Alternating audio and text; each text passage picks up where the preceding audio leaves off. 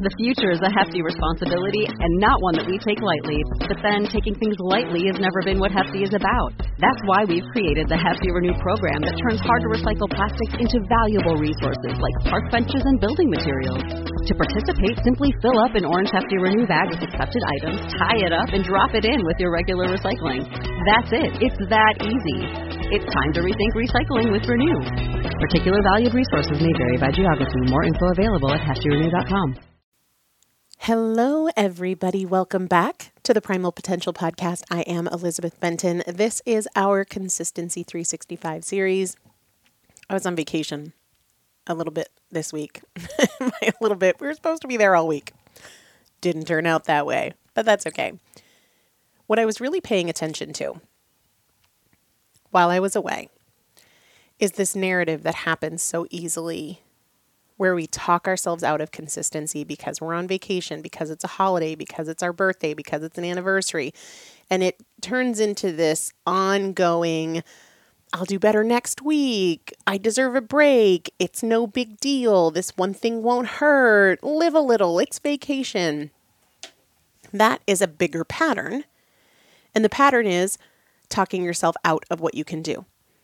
Now, I am not here to say that the goal is to be a purist, whether it's vacation or holiday or your birthday or anniversary or anything like that.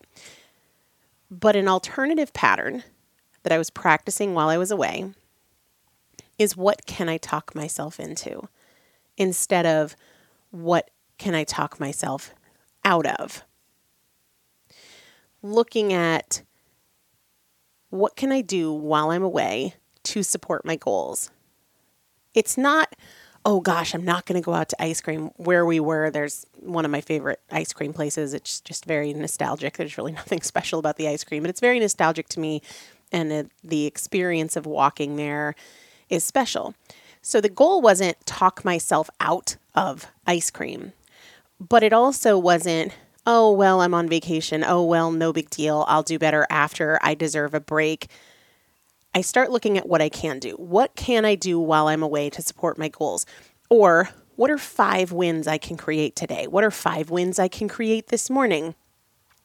In addition to having the ice cream, if, if that is something that is special and meaningful, as it happened to be on this particular trip for me.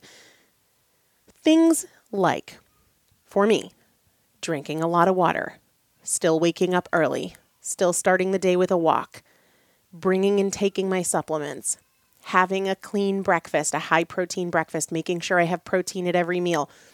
In some situations, it's hey, I know we're going out for lunch today. I'm not going to order an alcoholic beverage.